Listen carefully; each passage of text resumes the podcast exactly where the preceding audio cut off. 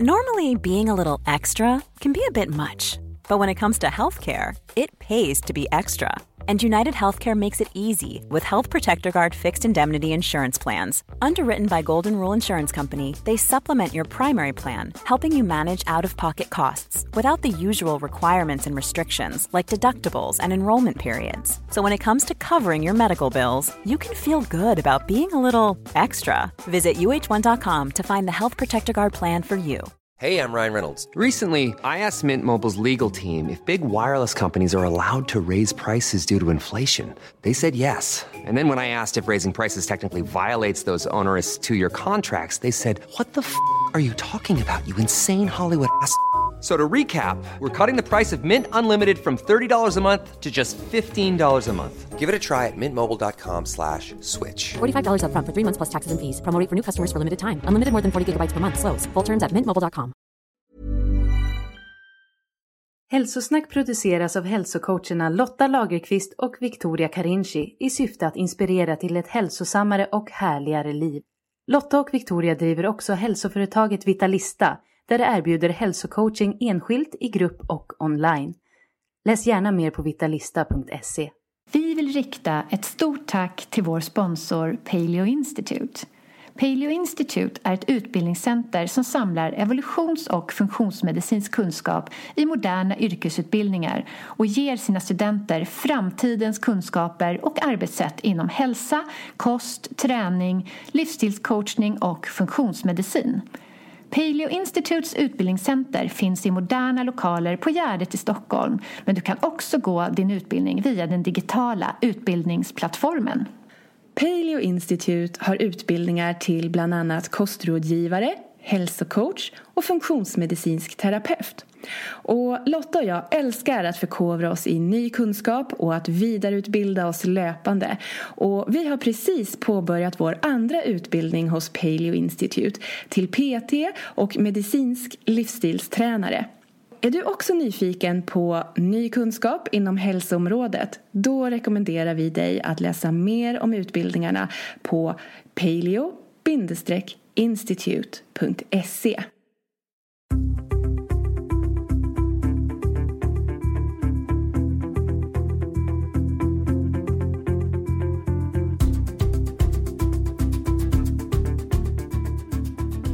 Hej Lotta! Hej Victoria! Och hej alla härliga lyssnare och välkomna till ett nytt avsnitt av Hälsosnack. Idag har vi som vanligt en eh, superspännande intervju framför oss. Idag ska vi prata om och lära oss mer om hur det faktiskt är möjligt att programmera om sitt undermedvetna med hjälp av hypnosterapi. Vi har träffat Karin Thydén som är hypnosterapeut och något så spännande som mindhacker. Ja, för vi har hört så mycket spännande och positivt om Karin så vi var bara tvungna att bjuda in henne till podden. Och det här är ett avsnitt för alla som känner sig lite fast i gamla spår, som kanske står inför utmaningar och som hindras av irrationella rädslor. Ja, hypnos är otroligt spännande. Och blir ni nyfikna på mer inom ämnet hypnos så lyssna gärna på avsnitt 12 med Inger Lundmark där vi bland annat pratar om att använda hypnos för att till exempel bli nyförälskad i sin partner igen och eh, stärka kroppens självläkande förmåga. Ja, och i dagens avsnitt med Karin Thydén så ska vi också få hjälp med att träna upp hjärnan, att bli mer positiv och att uppleva positiva saker starkare. Ja, men att känna mer glädje i vardagen helt enkelt. Mm. Och du, missa nu för guds skull inte nästa nyhetsbrev. För där kommer du att få två exklusiva hypnoser med Karin. Wow!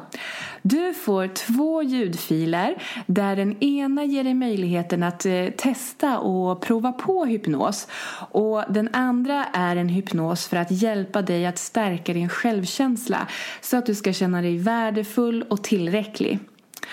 Och det enda du behöver göra för att få tillgång till de här hypnoserna är att se till att prenumerera på Hälsosnacks nyhetsbrev. Och om du inte redan är prenumerant så surfar du bums in på vitalista.se och signar upp dig där. Perfekt, det ska jag göra. Nej, just det, jag är redan prenumerant. Det är vi som skickar dig. Ja, just det. Eh, hur som helst, vi finns också på Instagram så missa inte att följa oss där på ett hälsosnack med Lotta och Victoria. Då så, då är det dags för eh, intervjun med Karin. Ja. Då kör vi! Du, du, du. Ja, Ja. det är melodi det Lotta. Ja, det är det. Vi, Förlåt. vi får överseende med dig.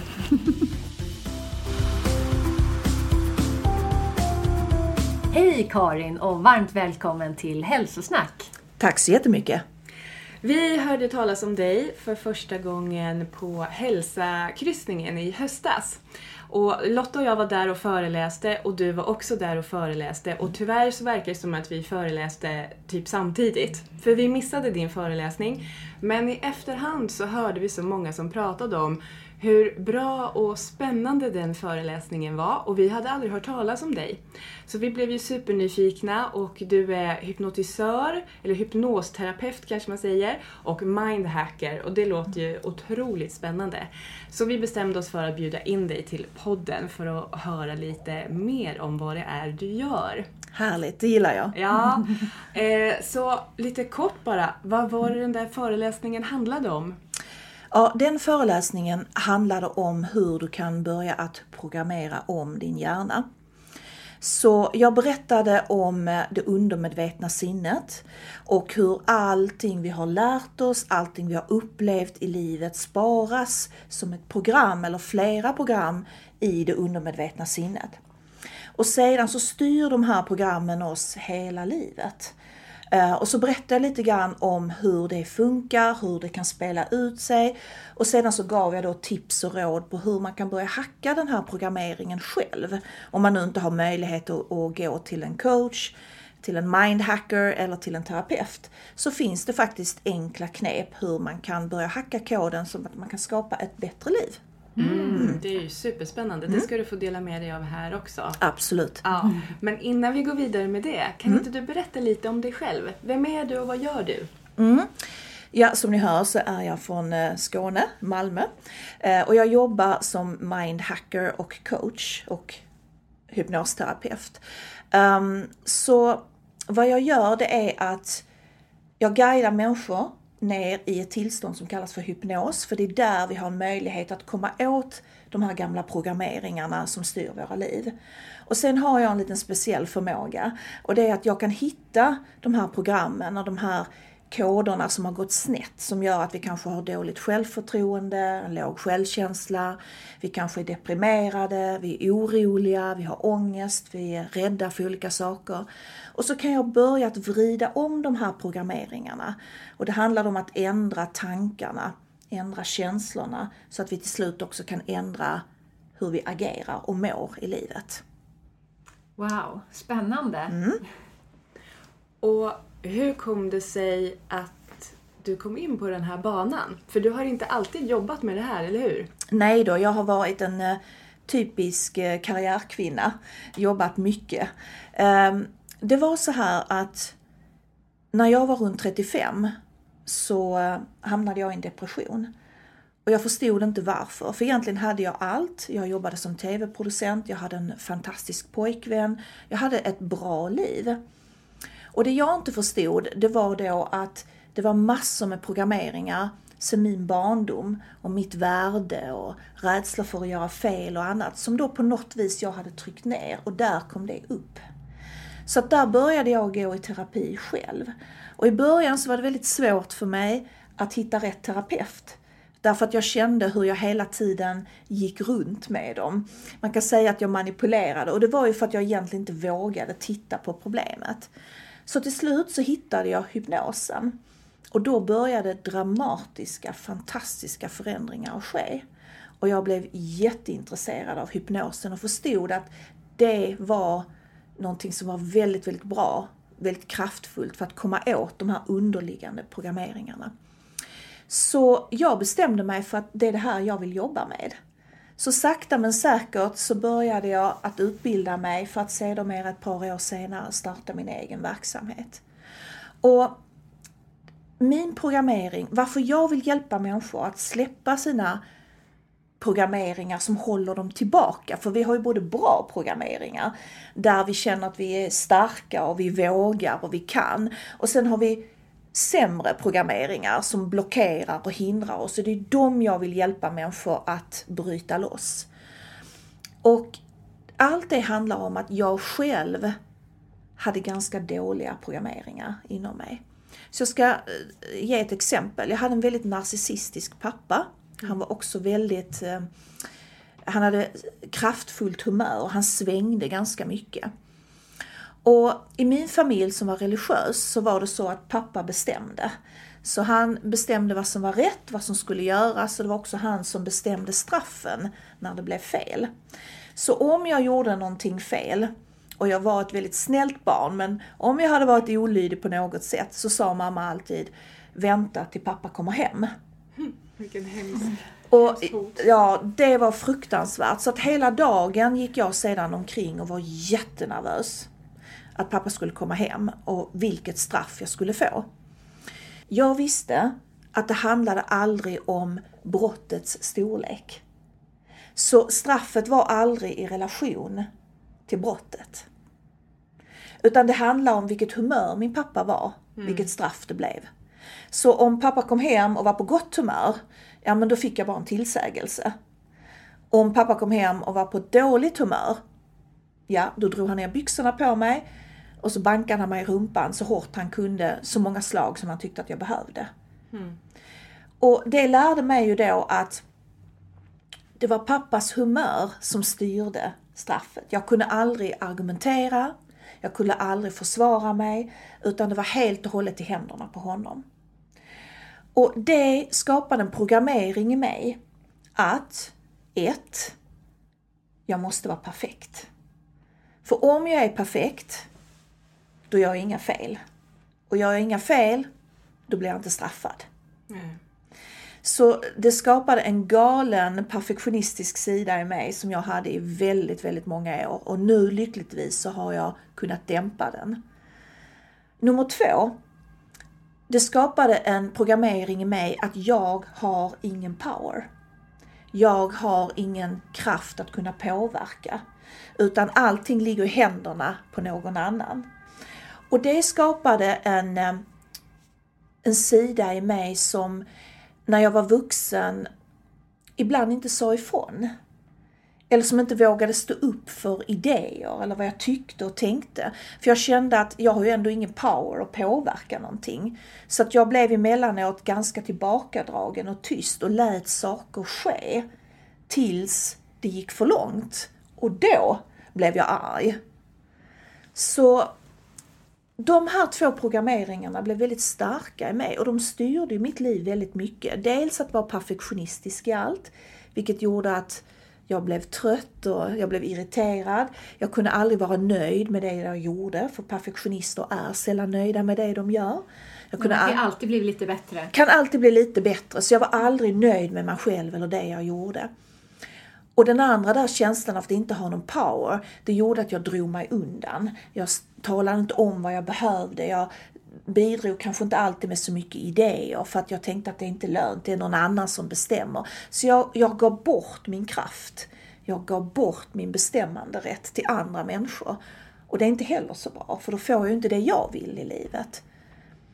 Så i och med att jag började jobba med mig själv så började jag bryta ner de här programmeringarna och det har ju faktiskt ändrat mitt liv totalt. Så idag kan jag känna tillfredsställelse, nöjd med det jag gör, även om jag skulle göra fel. Allting behöver inte vara perfekt och det är ganska skönt att känna det. Att vara lite mer laid back, det skapar mer ro i livet. Och sen får jag ju mycket mer av det jag vill ha i livet. För att jag faktiskt säger vad jag vill ha. Jag tror att det är möjligt och jag väntar inte på att någon annan ska bestämma vad som är rätt och fel för mig, utan jag kan göra det själv. Och jag älskar att kunna ge det till mina klienter. Samma power och samma frihet att må bra i sig själv och skapa det livet som de vill ha. Mm. Mm. Verkligen. Härligt. Mm. Så vad är det då i hypnosen och den här kontakten med det undermedvetna som, som är så starkt, som, som hjälpte dig och som du hjälper dina klienter med? Hur fungerar det? Mm. Om vi tar det från början så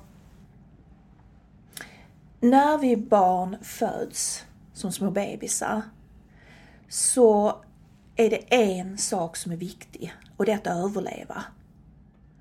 Så alla barn är i ett litet lägre tillstånd av hjärnvågor. De går lite långsammare. De kallas för eh, alfa och teta. Och de ligger i det hjärnvågespannet därför att det är där hjärnan lär sig absolut snabbast. Och det är naturen som har ordnat det så att deras hjärnor ska ligga på den frekvensen. Och det är för överlevnad. Därför att det är så viktigt för dem att snabbt lära sig alla regler som vi har. Regler för hur vi ska bete oss för att bli uppskattade, omtyckta, älskade, vara med i gemenskapen. Så alla barn är i de här lite långsamma hjärnvågorna upp till ungefär 6-7 års ålder. Och det gör att deras hjärna är som en svamp. Den, den tar in all informationen. Så små barn observerar allt och ser hur ska jag vara? Hur ska jag göra för att överleva och bli älskad? Sedan när vi är runt 6-7 år så börjar det fönstret att stängas lite grann och vi poppar upp till det som kallas för beta-hjärnvågor där vi är som vuxna. Så att vår inlärning efter 6-7 års ålder, den går inte lika snabbt då. Vi är inte självklart lär vi oss hela livet. Hjärnan är ju det man kallar för plastisk, alltså att den är formbar som modellerar hela livet. Men om du tänker dig att under sju år, det är där man är extremt, eh, har den stora förmågan att ta in massivt med information. Och när jag jobbar med klienter i hypnos, då plockar jag ner dem till den nivån, eh, alfa och teta hjärnvågor, där de är när de är barn. Och i det tillståndet så är hjärnan super på att kunna och lära om. Omstrukturera tankar, känslor och beteenden. Så det finns ingen vits för mig att jobba när klienten är i betastadiet, alltså det medvetna tillståndet, därför att där går det långsammare. Men om jag kan guida dem ner till hjärnvågor som är lite långsammare och det känns ungefär som en, en meditation eller när man strötittar på TV och man fladdrar bort lite i tanken, är inte riktigt närvarande. Ja, för man är ändå medveten. Absolut, det är man. Det är ungefär som du skulle titta på en film på Netflix. Du är ju medveten om vad som händer i ditt vardagsrum fastän du ligger och tittar på TVn. Men du bryr dig inte lika mycket om det som händer i rummet därför att du kanske är väldigt fokuserad på handlingen i filmen. Så det är lite samma sak i hypnos. Du är medveten om allting som sker runt omkring dig. Det är bara det att du inte är lika intresserad av det för du är fokuserad på dina egna tankar och dina egna upplevelser. Så att när klienten är i hypnos, det är, jag brukar säga det är som att koppla på ett bredbandet i hjärnan och kräma ut så mycket vi någonsin kan ur den. Och det är då vi kan hitta de här rötterna till problemet. Vad är det som gör att du har en låg självkänsla? Vad är det som har hänt i ditt liv som gör att du är rädd för att flyga? Flyga flygplan. Vad är det du har upplevt i ditt liv? Vad är det du har gjort för tolkningar som gör att du idag kanske känner att jag duger inte eller jag måste vara perfektionistisk?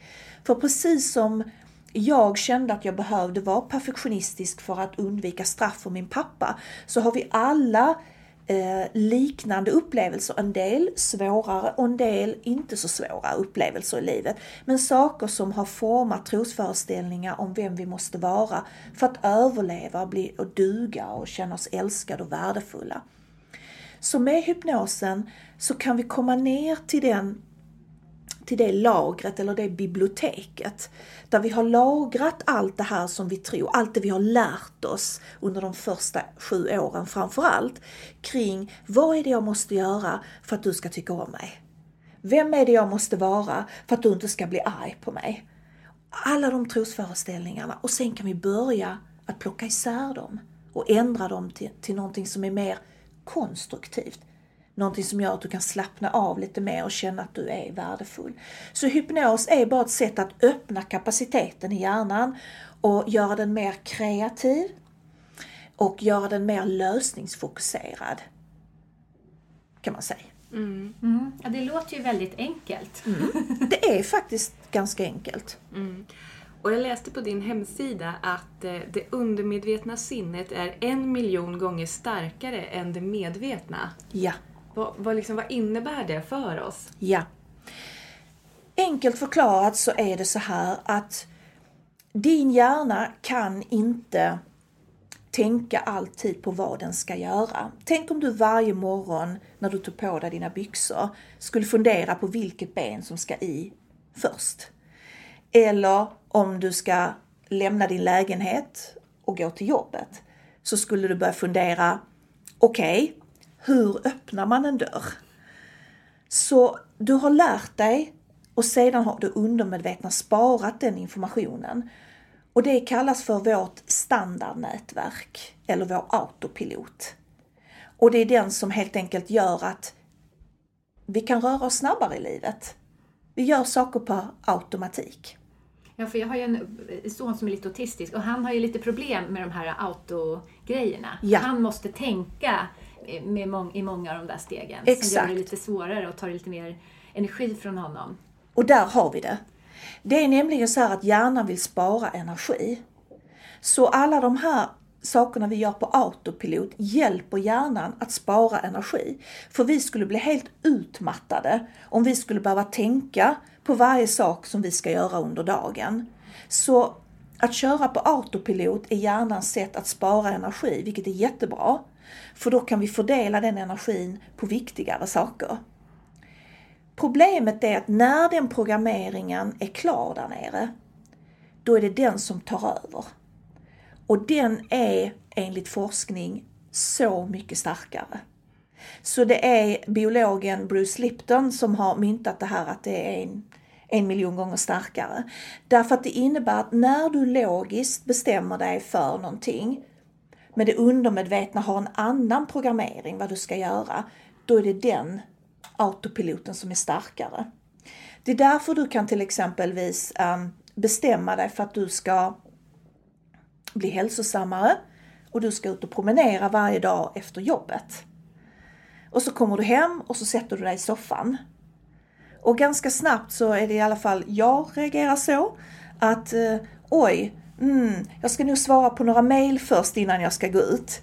Um, jag ska bara diska undan jag ska bara, och så är det tusen små saker jag ska göra först och sedan är klockan 23.00 och jag har inte kommit ut och promenera utan istället är det dags att gå och lägga mig.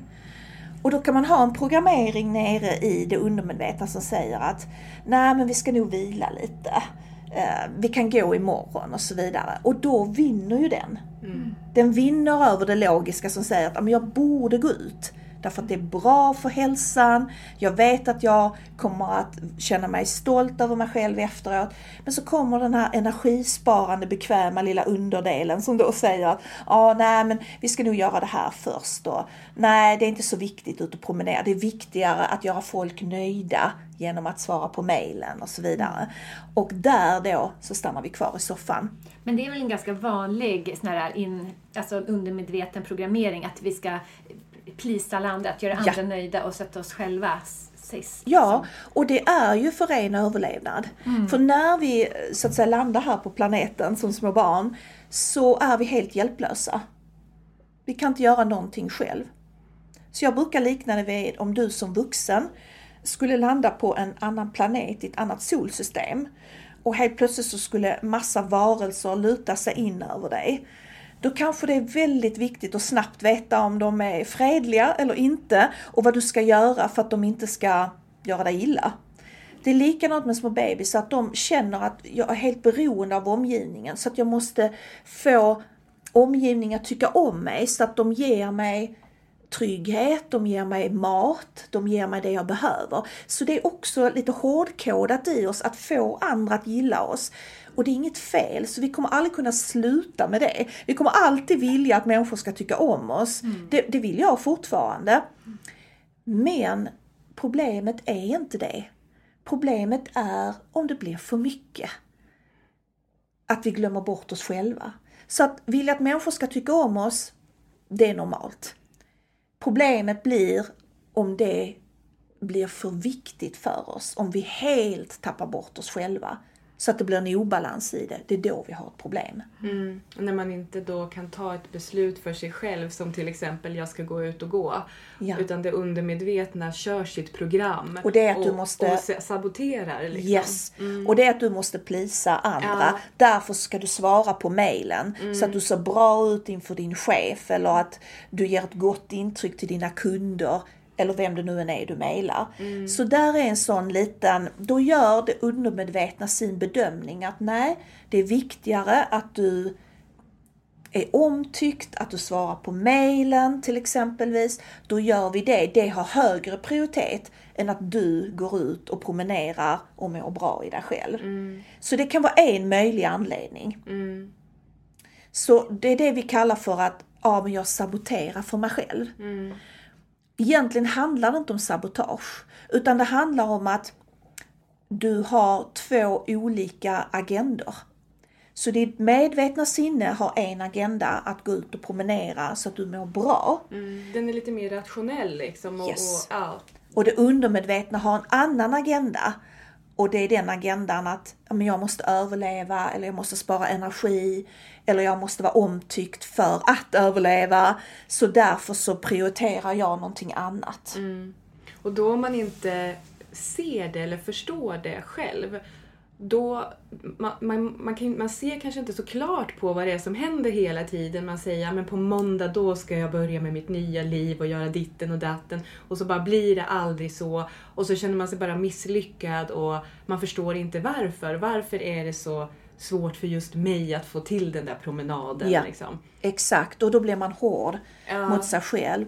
Och det är det jag hjälper mina klienter också med. Det är att tydliggöra de här programmeringarna mm. som ligger där nere, som vi oftast är omedvetna om. Mm. Utan precis som du sa, vi tänker bara så här, varför går jag inte ut och går?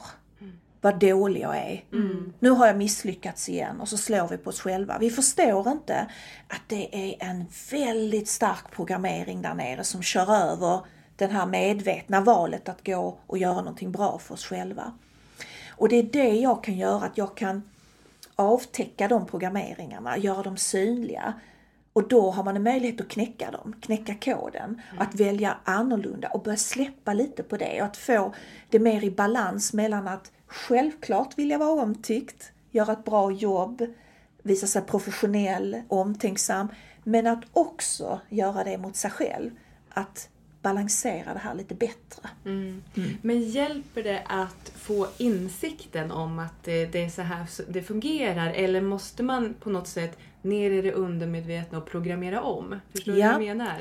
Eh, alla människor är olika, mm. så för en del räcker insikten kring någonting. För då kan det medvetna, rationella sinnet ta över och säga ja men det är ju inte en så speciellt bra anledning. Mm. Så då kan jag släppa den. Det är lite som om man är mörkrädd, att ja men det är ju bara mörker, man kan tala sig själv lite till rätta. Ja precis, att, så ibland räcker insikten. Mm.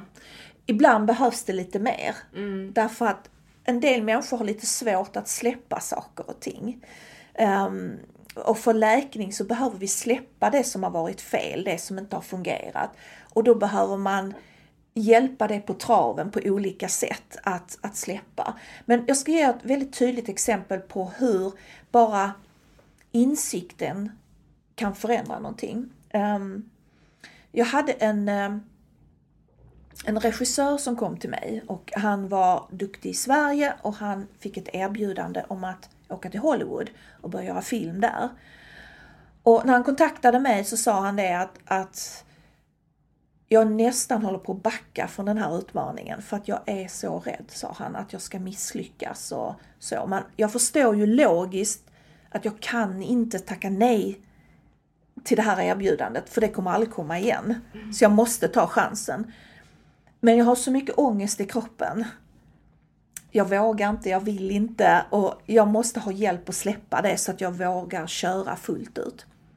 Så jag sa till honom, självklart, vi, vi ska se var, var den här rädslan kommer ifrån. Så innan jag guidade in honom i hypnos så pratade vi lite grann om hans upplevelse av utmaningar rent generellt och det visade sig att han kom på det att ja, det stämmer att så fort jag får en utmaning faktiskt så blir jag rädd och jag backar oftast. Så att det är många utmaningar som jag faktiskt har backat ifrån. Ehm, och det har gått så bra ändå. Jag har ändå lyckats sådär. Men det här är en stor utmaning som jag bara måste ta head on. Mm. Så jag guidade honom in i hypnosen och tänkte att ja, men då måste vi leta någonstans efter antingen var började han bli rädd för utmaningar? Eller var började han uppfatta utmaningar som negativa eller att de man kan inte möta dem, det går inte att lösa dem eller jag har inte kapaciteten att ta mig an dem. För det är en trosföreställning då att utmaningar på något vis är obehagliga eller omöjliga. Mm. Och under intervjun hade vi också, jag frågar alltid lite hur deras barndom har varit och så vidare och han berättar då om sin födsel. Att eh, hans mamma hade haft väldigt mycket smärtor när hon skulle föda honom. Så hon hade fått rätt mycket smärtstillande så att de fick hjälpa honom ut. För att eh, ja, hon kunde inte själv krysta ut ordentligt. Så. Och det spännande var att i hypnosen så sa jag till honom att nu vill jag att vi ska gå bakåt i tiden. Och jag vill att ditt undermedvetna nu plockar fram det som är anledningen till att du bromsar och inte vågar ta dig an en utmaning. Och min klient började att skrynkla ihop pannan. Och när de gör det, då vet jag att de förmodligen har landat någonstans som de inte riktigt var beredda på. Så jag frågade honom, um, vad upplever du just nu? Och så sa han, mm, jag vet inte. Ehm, det är lite mörkt och det är lite varmt och det är lite trångt. och jag kan höra någon form av ehm, något ljud, något, något som regelbundet, någon puls eller någonting. Så när han har beskrivit efter ett, ett litet tag så sa jag, kan det vara så här att du är i din mammas livmoder? Och då skrynklade han ihop pannan ännu mer och så sa han, nej, det är inte möjligt. Mm. Men då vet jag att vi har preverbala minnen som forskarna kallar det för. Att vi har minnen redan från innan vi har fötts. Så jag sa till honom så här att vi har de här minnena, så jag vill att du bara själv berättar vad det är du upplever. Eh, döm ingenting, frågasätt ingenting, utan bara det som dyker upp, det dyker upp. Och då säger han så här, ja, jag känner mig väldigt yr, sa han. Hmm, det är inte så konstigt om hans mamma har fått massa bedövning att han också mm. känner av den. Och så säger jag, okej, okay, berätta vidare. Så sa han, okej. Okay. Jag ser ett ljus, sa han. Och jag ser en tunnel. Och jag vet att jag ska ut där. Men det är precis som att mina armar och ben, de lyder mig inte riktigt. When you're ready to pop the question, the last thing you want to do is second guess the ring. At BlueNile.com you can design a one-of-a-kind ring with the ease and convenience of shopping online. Choose your diamond and setting. When you find the one, you'll get it delivered right to your door. Go to Bluenile.com and use promo code LISTEN to get $50 off your purchase of $500 or more. That's code LISTEN at Bluenile.com for $50 off your purchase. Bluenile.com code LISTEN. A lot can happen in the next three years. Like a chatbot may be your new best friend. But what won't change? Needing health insurance. United Healthcare Tri Term Medical Plans are available for these changing times Underwritten by Golden Rule Insurance Company, they offer budget-friendly, flexible coverage for people who are in between jobs or missed open enrollment. The plans last nearly three years in some states, with access to a nationwide network of doctors and hospitals. So for whatever tomorrow brings, United Healthcare Tri-Term Medical Plans may be for you. Learn more at uh1.com. Jag, det är precis som att jag, jag, kan mot det här hålet. Jag är lite vilsen, jag är lite yr och jag vet inte hur jag ska göra.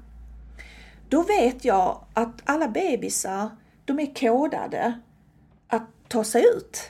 De vet hur de ska göra. Forskning visar till och med att babyn i sista Eh, tiden lägger sig i ett speciellt läge. För den vet att i det här läget, det kan ju givetvis gå fel, men att de flesta bebisar lägger sig i ett speciellt läge. Som en startfålla. Som en startfålla där de vet att nu ska de ut. Och han hade ju tappat den här startfållan så han bara flöt runt där inne. Och det är deras första utmaning. Startfållan, redo, jag ska ut. Så när han misslyckades med det redan där, och det låter jätteskumt det här jag vet, men redan där skapades en liten trosföreställning att jag kan inte ens klara min första utmaning och ta mig ut. Alltså kan jag inte klara trosföreställningar. Nej. Så när vi bara jobbade lite kort med det några minuter så att jag hjälpte honom att visualisera hur han kunde ta sig ut bara och att han, liksom du vet, lite som på Mount Everest, heja heja heja en liten flagga, att jag gjorde det. Och eh, ett par månader senare så fick jag ett mail från honom. Han var överlycklig.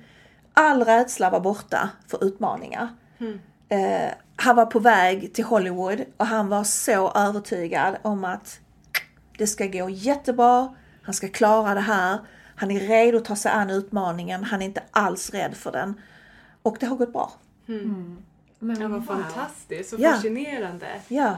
Att, att det kan hända så mycket redan i fosterstadiet. Ja. Som när man är i Ja, när man är föds då är man ju en fullt utvecklad bebis, men Yes. ändå. Så det innebär ju att ibland händer saker utan att föräldrarna menar det eller att de vuxna menar det. Utan det är vår tolkning också av situationen. Vad som händer, hur vi kan klara av den eller inte. Sådana små saker sätter sig och påverkar sen vad vi tror att vi är kapabla till att göra eller eh, vad vi ska vara rädda för eller vad vårt värde är. Så hur man än gör som föräldrar så har man rumpan bak. Det kommer bli fel emellanåt. Och, så att en del tror ju att ja, men om jag har en dålig programmering, jag har inget, inget självförtroende eller jag har, känner mig inte värdefull och så, då måste det ha varit för att man har haft en väldigt dålig barndom. Att man måste haft en alkoholiserad pappa eller föräldrarna har skilt sig eller mamma har slagit en. Det behöver inte vara det. Precis som med den här regissören. Det kan vara någonting litet som man har uppfattat på ett visst sätt. Och sedan blir det en programmering som styr dig hela livet. Och där kommer den här frågan som jag ofta får. Det är varför stannar den här negativa programmeringen kvar? Varför fejdar inte den bort och ersätts av en vuxen programmering att det är klart att jag klarar utmaningar eller det är klart jag kan eller att jag är värdefull. Och det är just det här standardprogrammeringen, autopiloten. Att när hjärnan har format en trosföreställning så sparar den den och sen använder den den hela tiden. Därför att det sparar energi att använda samma program, eller hur? Inte behöva tänka nytt, precis som vi sa att inte behöva tänka hur man öppnar en dörr. Så ska man inte behöva tänka på hur man tyck, vad man tycker om saker eller hur man ska reagera. Utan när du möter en utmaning så säger hjärnan okej, vilket program har vi redan om det här? Ner, ah just det, jag klarar inte av utmaningar. Boop, det är den vi ska använda. Och det är för att hjärnan har automatiserat även dina tankar. Och det är så kraftfullt just i Jajamensan. när, man är, ja, men när man föds och de första åren. Ja, de första upp till 6-7 år är otroligt kraftfulla. Så den programmering som läggs där, det är den vi oftast har hela livet. Så att hjärnan går bara ner och plockar de programmeringarna. Varje gång vi möter en situation så säger hjärnan, hur ska vi möta den här situationen? Ner och tittar efter vilket program som har körts innan och plockar upp det igen per automatik. Mm. Och då, då finns det ingen eh, vad ska man kalla det för, då finns det ingen särskiljning om det är bra program som vi plockar upp. Inte det lite Eller konstigt dåligt. att det undermedvetna inte att det inte gör liksom lite, ny, lite omprövningar. Mm. Eller gör det det ibland? För att vissa Nej. saker kan man ju ändå komma över. Att man var mm. kanske mörkrädd men nu är jag det inte längre. Mm. Och så. Men då är det den medvetna delen mm. som har kommit in och bestämt sig för att ändra programmet där nere. Mm. Mm. Men det undermedvetna, vi kan säga att det undermedvetna bara är liksom bandspelaren som spelar upp. Så det är så, egentligen inte så smart liksom? Nej, egentligen inte. Nej. Utan den spelar det som är programmerat. Mm. Så det är upp till oss att bli medvetna om vad det är för program vi spelar där nere. Och att helt enkelt trycka på stopp på bandspelaren, mm. eject för att ta ut bandet och stoppa in någonting nytt. Mm. Och det är det jag hjälper klienterna med väldigt, väldigt snabbt. Mm. Att kunna byta ut bandet helt enkelt. Mm. Så jag brukar säga till mina klienter, det är inget fel på dig. Du, du är bara felprogrammerad. Mm. Så att, för att många gånger så känner vi ju att det är fel på oss. Att jag misslyckas, varför kan jag inte förstå det här? Uh, varför kan jag inte det här, få det här rätt? Istället för att nej men det är bara programmet där nere som är fel. Mm. Och att det är det, vi ska bara byta band. Mm. Nej, och det här kan ju vara mycket starkare också än eh, trauman som man upplevt senare i livet. Eh, för du nämnde det innan vi började spela in, att eh, mm. ofta så kommer klienter och de har kanske förlorat sin fru och barn och det har hänt hemska saker och sen börjar du gräva och så hittar du någonting i barndomen som kanske verkar helt banalt. Men ja. som just har satt det här spåret i, ja. på bandet. Och där kommer ju också lite den här problematiken att när vi um, när vi upplever att vi har ett problem så försöker vi ju att hitta orsaken till problemet. Mm. För att om vi hittar orsaken då kan vi förhoppningsvis göra någonting åt det. Mm. Så om vi har upplevt trauman att vårt barn har dött eller vår fru har dött eller någon, vi har blivit uppsagda från jobbet. Självklart skapar det här upplevelser i oss och känslor som behöver bearbetas. Men när man kommer till mig så har man en idé om att jag mår dåligt för att den här personen har försvunnit ur mitt liv eller jag har blivit uppsagd på jobbet. Därför att det är det som logiskt känns rätt. Mm. För självklart, om vår fru dör eller om vi blir uppsagda på jobbet så medför det smärta. Mm. Självklart. Så när smärtan har suttit i ett tag och vi beslutar oss för att nu vill jag gå i terapi, jag vill bli av med den här smärtan. Då presenterar vi och säger att det här har hänt och jag tror att det är det som är anledningen till min smärta. Mm. Och det är där det blir ibland, eller ganska ofta fel. För när jag guidar in i hypnos och vi öppnar lagret, biblioteket och börjar titta, då upptäcker vi att det är inte det vi tror som gör att vi har smärta. Det kan vara någonting annat. Någonting mindre, någonting längre bak. Mm. Som då, på något sätt gör att vi är fast i den där smärtan. Yes, liksom. yes. Ja. Sen kan ju smärta adderas. Mm. Så att om du tänker dig att du är liten och dina föräldrar skiljer sig. Eh, du är kanske 3-4 år gammal och den värld du känner till, den försvinner då kan det skapa en oro att saker och ting förändras utan att du kan påverka dem. Saker och ting kan förändras till det sämre för att helt plötsligt har du inte mamma och pappa där utan det är kanske varannan vecka eller du är bara hos mamma och bara får träffa pappa någon gång. Och då uppstår där ju en rad olika, det kan vara oro, det kan vara rädslor som uppstår, eh, det kan vara smärta och så vidare.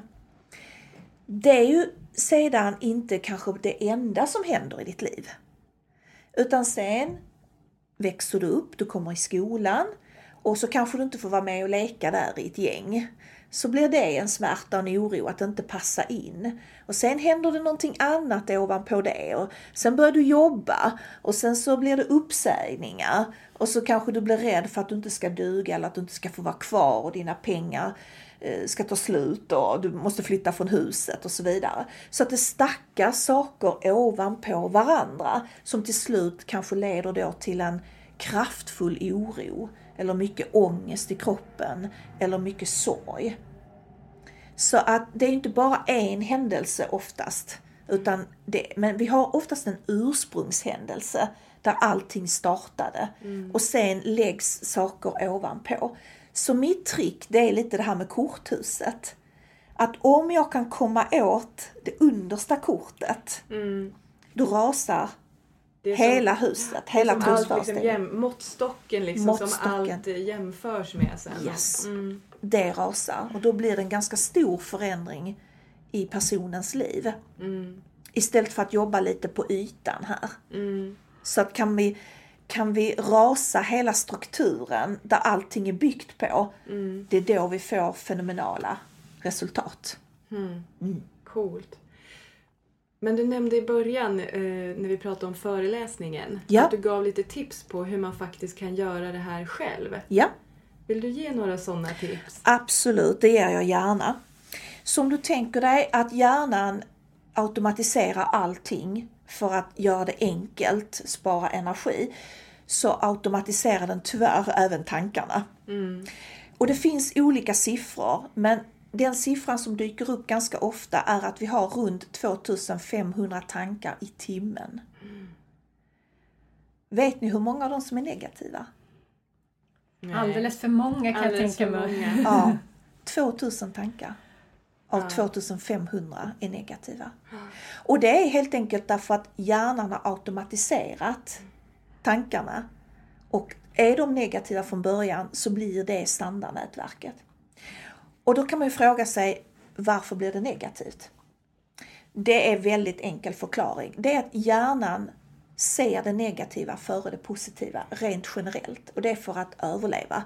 Det är viktigare att se det som är farligt för att kunna De överleva. potentiella hoten. Exakt. Så det är liksom så vår hjärna funkar. Men sen kan vi då genom fostran, om vi har negativa föräldrar eller lärare eller kompisar, allt som påverkar oss, kan börja att vi skapa en negativ programmering. Och då innebär att när den väl har satt sig som en standard, att det är så här vi ska tänka, då möter vi alla situationer ute i livet med en negativitet. Så möter vi en möjlighet så ser vi bara problemen till exempelvis. Och det är så hjärnan funkar, att den går till standarden, att det är så här vi ska tänka om allt som är nytt, alla möjligheter, all potential. Så vad vi behöver göra det är att vi behöver bryta det nätverket. Och då finns det några tricks man kan göra som är väldigt små men väldigt effektiva. Men precis som träning så måste man göra dem regelbundet. Du kan inte träna en gång i månaden och tro att du ska ha en god fysik. Nej. Du behöver träna flera gånger i veckan och helst kanske 30 minuter är det nu varje dag som du ska träna, eller hur? Så det är samma här, du måste träna hela tiden. Men eftersom det inte tar mer än ett par minuter att göra det så är det väldigt enkelt. Så det första du kan göra det är att lära hjärnan att scanna efter guldklimpar. Det här gör jag varje kväll och det är någonting jag rekommenderar alla mina klienter att göra. Det är att när du har lagt dig och ska somna så bara blundar du och så plockar du fram ett par stycken bra minnen. Bra saker som har hänt under dagen. Det kan vara allt från någonting som har hänt dig till någonting du själv har gjort som är positivt, någonting du är stolt över eller någonting som bara har varit bra inuti dig. Att du har känt en bra känsla.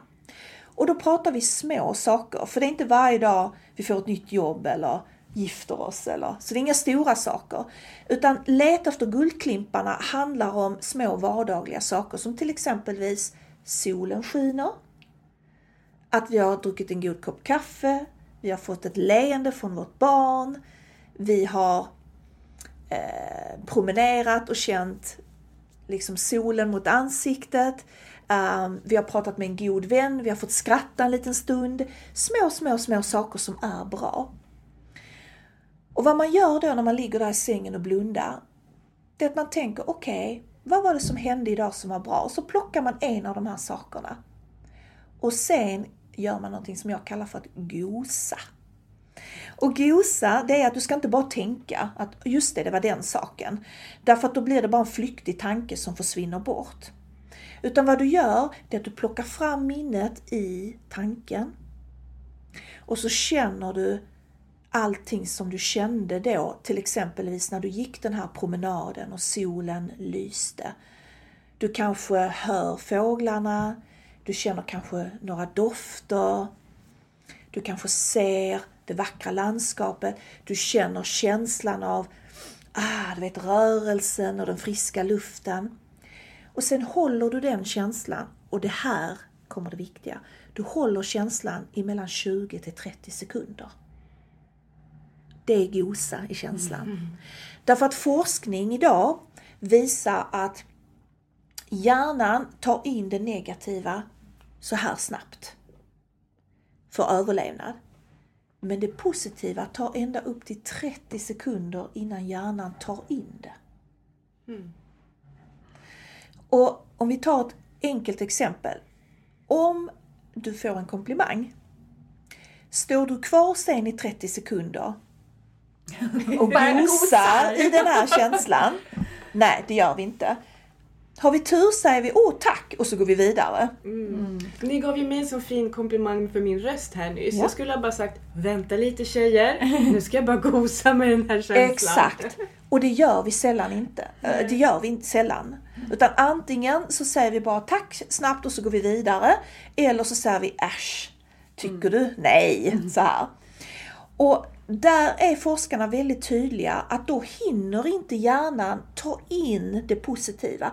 För det tar nämligen längre tid för hjärnan att transportera det positiva från korttidsminne till långtidsminne. Den behöver 30 sekunder för det. Mm. Så när vi släpper känslan, då är det som att den aldrig har existerat. Mm. Så orättvist. Ja, och då kan mm. vi aldrig bygga på det här inre lagret av positivitet. Mm. Så när du har lagt dig på kvällen, blunda, plocka fram ett, två, tre stycken minnen Ta dem ett och ett, gosa i dem 30 sekunder, bara låt dem liksom wow få fylla på lagret här inne av positivitet. Det du gör då, det är att du tränar din hjärna att börja leta efter det positiva, för den behöver tränas till det. Det negativa, det kan den redan hitta, det är den urbra på att göra. Mm. Men den behöver lära sig att leta efter det medvetet. Så man kan göra det under hela dagen. Mm. Man kan, men ofta så glömmer vi det i all stressen, vi springer vidare. Så att kvällen menar jag är ett bra sätt, om vi har glömt under hela dagen mm. att gosa i olika eh, saker och upplevelser som händer som är bra för oss, så kan vi alltid göra det på kvällen. Mm. Och om du tar två eller tre händelser så tar det en till två minuter. Mm. Du behöver inte skriva en tacksamhetsjournal. En del älskar att göra det, men jag det är inte min grej. Mm. Utan jag lägger mig, blundar och så bara plockar fram ett, två eller tre stycken positiva saker. Du får ta fem också om du vill. Mm. Och så gosar jag i de här. Och det som är så bra, det är att jag kan idag känna en värme i bröstet. Mm. En fysisk glädje i bröstet som man kanske inte kan i början. Mm. Och jag somnar med en positiv ton i mig. Mm. Mm. Det är ju så viktigt tror jag. Eftersom vi gärna ibland på kvällen kanske ligger och maler vad vi ska göra nästa dag och sådär, vilket gör att vi inte alltid kan somna. Så den övningen är ju väldigt, väldigt effektiv. Och då frågar man kanske, men hur lång tid tar det här innan man börjar märka förändringar? Forskningen visar att ungefär tre veckor, mm. så det går ganska snabbt, så börjar man se det förändringarna, känna förändringarna. Men det är som en muskel, du måste träna den hela tiden mm. för att det ska fungera, att den ska växa. Och om någon då säger att jag har ingenting positivt att tänka på.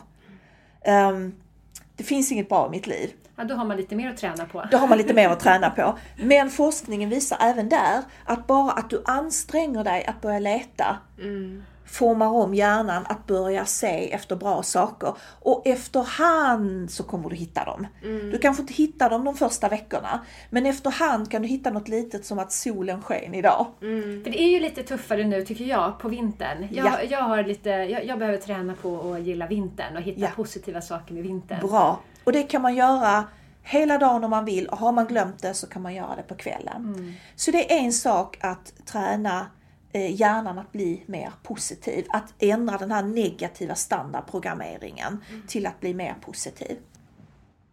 Ett tips till, eh, som är ganska kort, Det är att varje gång du tänker negativt, för det märker man att man tänker negativt, för att helt plötsligt så blir man lite låg i känslan. Mm. Man blir lite orolig eller man blir lite tung. Det, det, känns i kroppen när man blir negativ. Då vet man, ah, jag har haft en negativ tanke. Det är att man bara säger stopp. Till sig själv, direkt. Så där som barnen får lära sig på förskolan, bara upp med handen, bara stopp. Stopp. Det här yes. gillar inte jag. Ja. Så gör man likadant mot sin tanke, stopp. Sen hur man väljer att gå vidare efter det är lite individuellt. En del väljer att bara släppa tanken. Det räcker.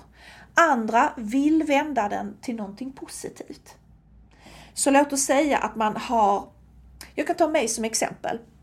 Ibland när jag ska göra någonting som är svårt så kan jag också få tanken att det går inte. Jag kan inte. Då märker jag det Därför att det är då jag blir lite frustrerad när jag ska börja göra den här saken. Jag känner en eh, ängslan eller en irritation. Och då vet jag att jag har tänkt någonting negativt kring min förmåga att kunna utföra det jag ska utföra. Då säger jag till mig själv, stopp direkt. Och min nya tanke blir så här. Jag kan inte just nu, men jag tränar på det. Därför att för mig är det lite för stort hopp från att gå till, jag kan inte, det går inte till att bara, det går, jag kan. Just do it. Just do it! För det mm. för mig blir lite för mycket av en floskel. Det känns lite oärligt mm. för mig personligen att gå från ytter, den ena ytterligheten till den andra. Alla människor är olika. Så jag stannar någonstans i mitten där jag säger, jag kan inte just nu, men jag tränar mig till det. Mm. Och då känner jag i mig hur den meningen skapar ett driv och en kraft att okej, okay, jag kan inte just nu, för just nu indikerar att jag kan inte är inte permanent. Det är bara just nu. Men jag tränar på det. Det indikerar för mig att saker och ting, det är inte bara att man kan dem eller inte kan dem, utan man tränar sig till dem. Och när man har tränat så kan man göra vad som helst. Mm. Så jag kan inte just nu, men jag tränar mig till det. Det får igång mig. Vad som får igång dig, vad som får igång dig kan vara någonting annat. Men hitta då en positiv mening som känns bra för dig. Som inte känns fånig eller för mycket eller oärlig. Utan som känns att när jag säger den efter mitt stopp, då kan jag se på det på ett annat sätt. Mm. Och när du har gjort det ett tag, då kommer hjärnan att ändra från att det går inte hela tiden. Jag har den tanken väldigt sällan nu att det inte går. Det händer, men det är inte så ofta. Istället så går min hjärna automatiskt till den nya programmeringen som är Hmm, jag står framför den här situationen eller saken och så hör jag min hjärna säga att ja, jag kan inte just nu, men jag tränar på det. Och så går jag igång. Mm. Ja. Ja men det är bra. Ja. Jag är nog lite tvärtom. Jag behöver nästan sätta ett orealistiskt mål. Ja. Och då kommer jag liksom, ja men nästan satt jag gärna bara, men what? Det där kan jag ju inte göra. Ja. Och sen så, ja men sådär långt kan jag i alla fall ta mig. Jag kan ja. ta mig halvvägs och då är det mycket längre än den första tanken. Exakt. Så det kan man också säga. Så mm. säger man till sig själv att det går inte, jag kan inte. Så kanske din tanke skulle vara, jag kan i alla fall ta mig halvvägs. Mm eller ha ett jättestort mål så att jag kan ta mig halvvägs. Ja. Så där måste man hitta lite vad som kickar igång en själv och det är mm. väldigt individuellt. Mm. Mm. För jag tänker i det här exemplet med att gå ut och gå en halvtimme varje dag. Mm. Då vissa kanske skulle tycka att det känns övermäktigt. Det varje ja. dag, en halvtimme, det är mycket tid. Jag skulle kunna stå och diska eller mejla istället.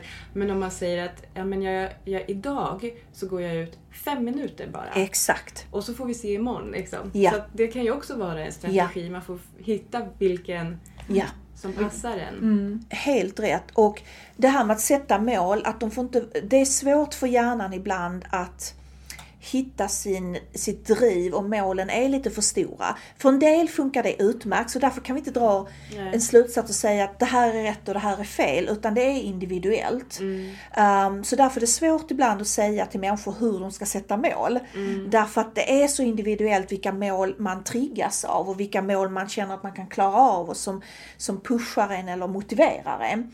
Men just det här med när man ska göra någonting svårt så tycker inte hjärnan om det. Mm. Den tycker inte om att, att ändra ett program för det tar energi. Mm. Eller det är för svårt och man kan misslyckas. Så till exempelvis med att promenera, ja men gå fem minuter. Mm. Och det gör inte många.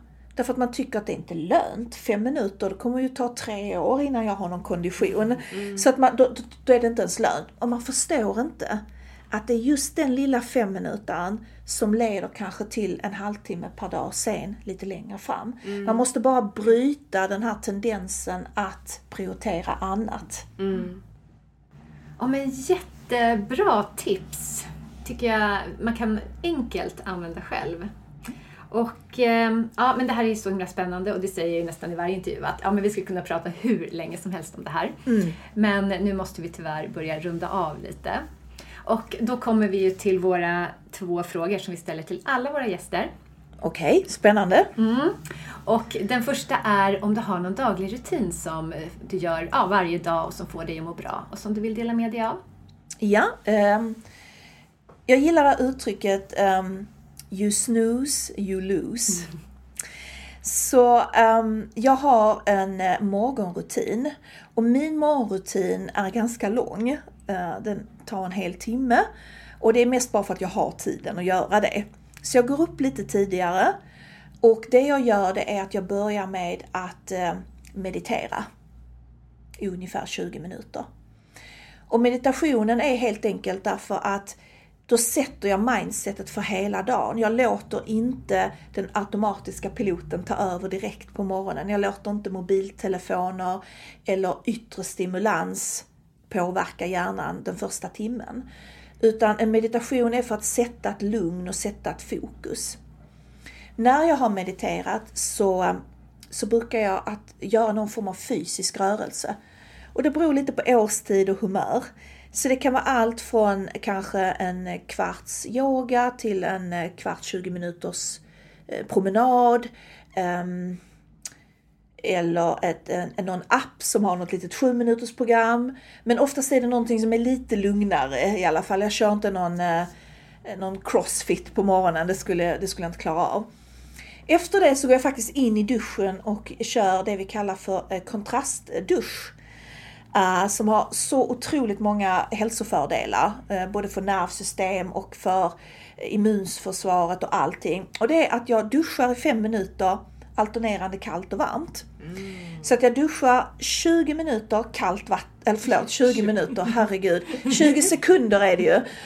20 sekunder kallt. Och sedan 10 sekunder varmt.